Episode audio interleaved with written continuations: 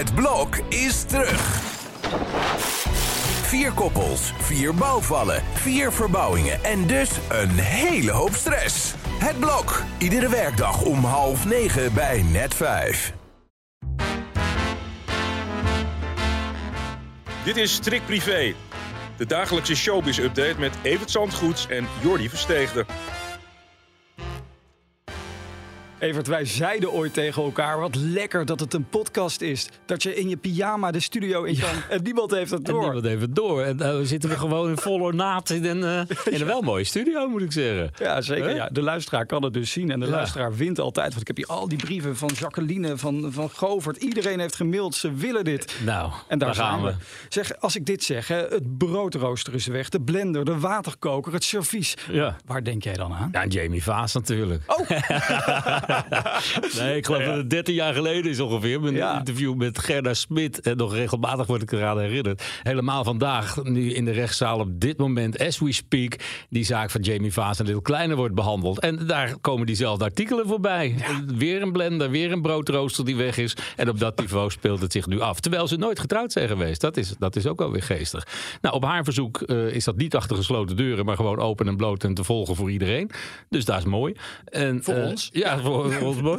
En eh, ja, nou ja, zo gaat het, eh, met, eh, zo gaat het verder met, met Ja. Klein en Jamie Vaas. Hij hoopt dat het geen rel wordt. Dan denk ik, waar je de afgelopen maanden geweest? Want het Ja. was toch al een behoorlijke rel. Ja, het is ongelooflijk. Wat, eh, eh, het, het, het, het meest opmerkelijke is toch wel die horloge. Ja, Dat, of het zijn er meerdere. Het Nou ja, drie horloges. voor een paar ton aan Ja. horloges. Ja. En eh, ja, heeft ze die nou gekregen of heeft ze die te leen gekregen? Eén kreeg ze er vijf minuten nadat die kleine geboren was, die Leo geboren was. Ja, dat is wel het moment waarop je de moeder van je kind een horloge cadeau doet. Ja. En niet zegt, als we uit elkaar gaan, dan krijg, ik het, krijg ik het wel weer terug, toch? Nee. dus ik denk dat dat toch wel aannemelijk te maken is. Dat dat een, een cadeau was voor het op de wereld zetten van kleine Leo. Ja. En eh, ja, dat, is, eh, dat mag de rechter allemaal gaan bepalen. En even voor de duidelijkheid, want mensen kunnen het op een gegeven moment niet meer volgen. Dit gaat dus nog niet over die mishandeling zelf. Hè, Nee, dat is de strafzaak. Dit is echt de, de civiele procedure, de, de, scheid- ja, de, scheiding. En normaal is dat in de familiekamer en achter gesloten deuren. Maar ja, Jamie denkt, gooi alles maar op straat. Dan weet iedereen hoe Little Kleine in elkaar zit. Maar ja, aan de andere kant, hij eh, is ook helemaal vol vertrouwen die zaal ingelopen vanmorgen. We kennen die route nou inmiddels wel, hè? Ja. Het, Ja. Is, eh, ja, het is diezelfde, dezelfde rechtbank waar vorige week uh, Glennis Grace nog eh, stond. En binnenkort Lange Frans. Als dat doorgaat tenminste. Ja. En ja, het is, de, de sterren houden justitie behoorlijk bezig. Ongelooflijk, ongelooflijk. Ja, de zaak is nog bezig, dus we kunnen verder niet zeggen hoe dit afloopt. Misschien Nee. morgen. We gaan het over André Hazes hebben, want die heeft een nieuw plekje onder de Nou, zon. in Ja. Wilnis, toch weer in die voor hem aantrekkelijke buurt van, van Vinkenveen. Waar hij is opgegroeid met de nodige problemen. Maar hij blijft daar altijd terugkeren. Ook de vorige keer ging hij aan de vecht wonen. Die omgeving waar hij met vader en moeder eh, André en Rachel... toch een traumatische jeugd heeft opgelopen. Ja. Maar eh, ja, het blijft trekken kennelijk. Dus eh, nou ja, het is wel serieus dus nu dat hij eindelijk weer een, een dak boven zijn hoofd heeft voor zichzelf. Dat is lang geleden. Dat is inderdaad toen hij een huis huurde aan de vecht, een paar jaar geleden.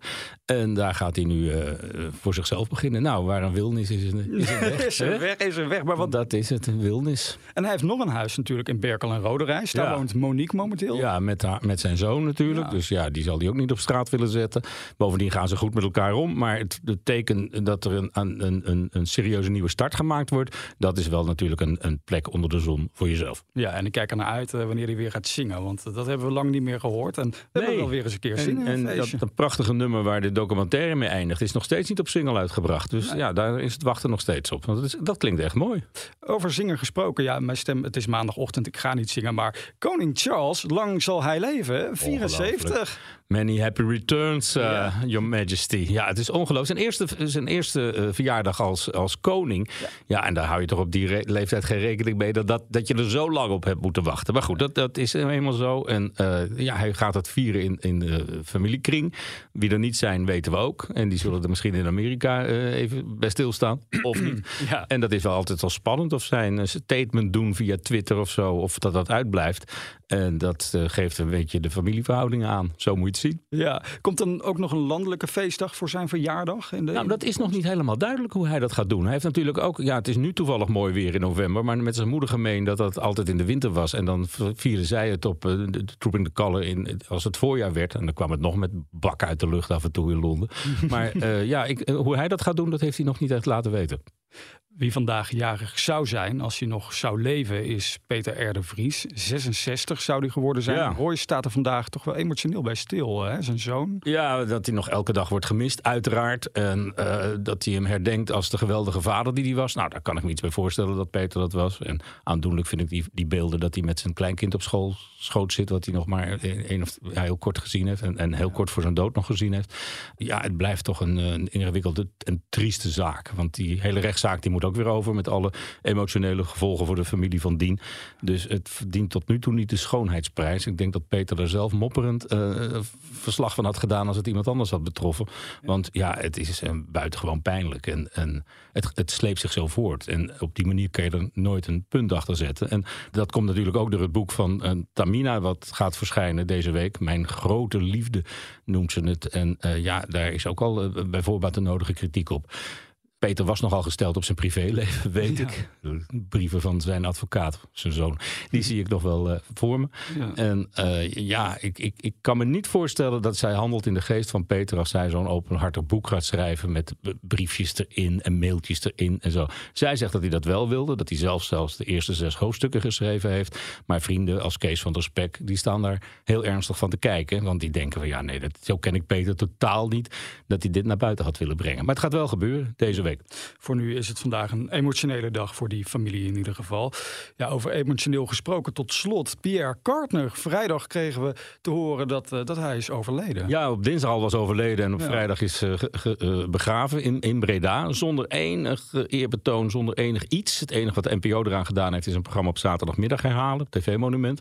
En ja, heel veel collega's die ik sprak, die zeggen van... God, hij had toch wel een groter afscheid verdiend. Ja. Nou, dat wilde de familie niet. De uh, familie heeft sowieso heel erg terughoudend geweest de afgelopen twee jaar. Niemand kreeg nog contact met Pierre. Uh, niemand weet wat hij gemankeerd heeft. Al gaan daar wel verhalen over dat hij uh, zijn eigen familieleden zelfs niet meer herkende op het, op het laatst. Maar ja, dat is, het is een stil einde van een veelbewogen leven. Want ja, Pierre Carter heeft zich in de afgelopen 60 jaar wel gemanifesteerd als liedjesmaker, als optredend artiest, als producer. Prachtige nummers gemaakt die wereldwijd opvielen en hits werden. En ja, dat is dan een, een, een, een flink contrast met, uh, met, met zijn einde. Ja. Wat zich bijna, uh, ja, wat zich letterlijk buiten het zicht van iedereen heeft afgespeeld. Maar verwacht je dan niet dat de Avrotros bijvoorbeeld toch nog zegt... nou, we op een later moment een overleg met de familie... maken we nog een eerbetoon? Nee, dat denk ik niet. Want we hebben totaal niet aangegeven daar behoefte aan te hebben. Met zijn vrouw gaat het geloof ik ook niet goed. Met zijn Annie, met wie die 60 jaar getrouwd was. En zijn zoon, die heeft altijd de publiciteit gemeden. Ik zag zelfs een filmpje in dat eerbetoon uit de jaren 70. Dan zitten ze op een bootje. En wat, wat er nu met André Hazes gebeurt... dat je hem altijd op het achterhoofd uh, ziet... Ja. dat gebeurde daar al in, in dat filmpje de jaren 70. Dus dat heeft Pierre eigenlijk uitgevonden. Die ja. zoon die mocht niet herkenbaar in beeld. Goed, we zullen hem uh, voor altijd herdenken, want hij heeft mooie muziek. Ja, ja ik zal hem missen, ja. want het was een aardige vent. En uh, die aardig wat kon. En die ook wel altijd goed was voor een verhaal. Want hij was altijd wel op iemand boos. En uh, dat wekte een beetje de indruk dat hij gewoon een, een beetje verbitterde man was. Dat was helemaal niet. Maar hij heeft zich natuurlijk wel zitten opvreten. Ook over die kritiek voor Shalali, Shalala. Iedereen kent dat liedje, dus wat is er mis mee? En dat het daar uh, niet helemaal in de smaak viel. Nou ja, we hebben daarna nog wel grotere flops gehad op dat Songfestival. 87 jaar is hij geworden, Pierre Kartner. Morgen, Evert, dan zijn wij er weer. Met... Weer in beeld? Ja, zeker. Oh, dan zal ik me wel even scheren. Tot morgen. Tot morgen.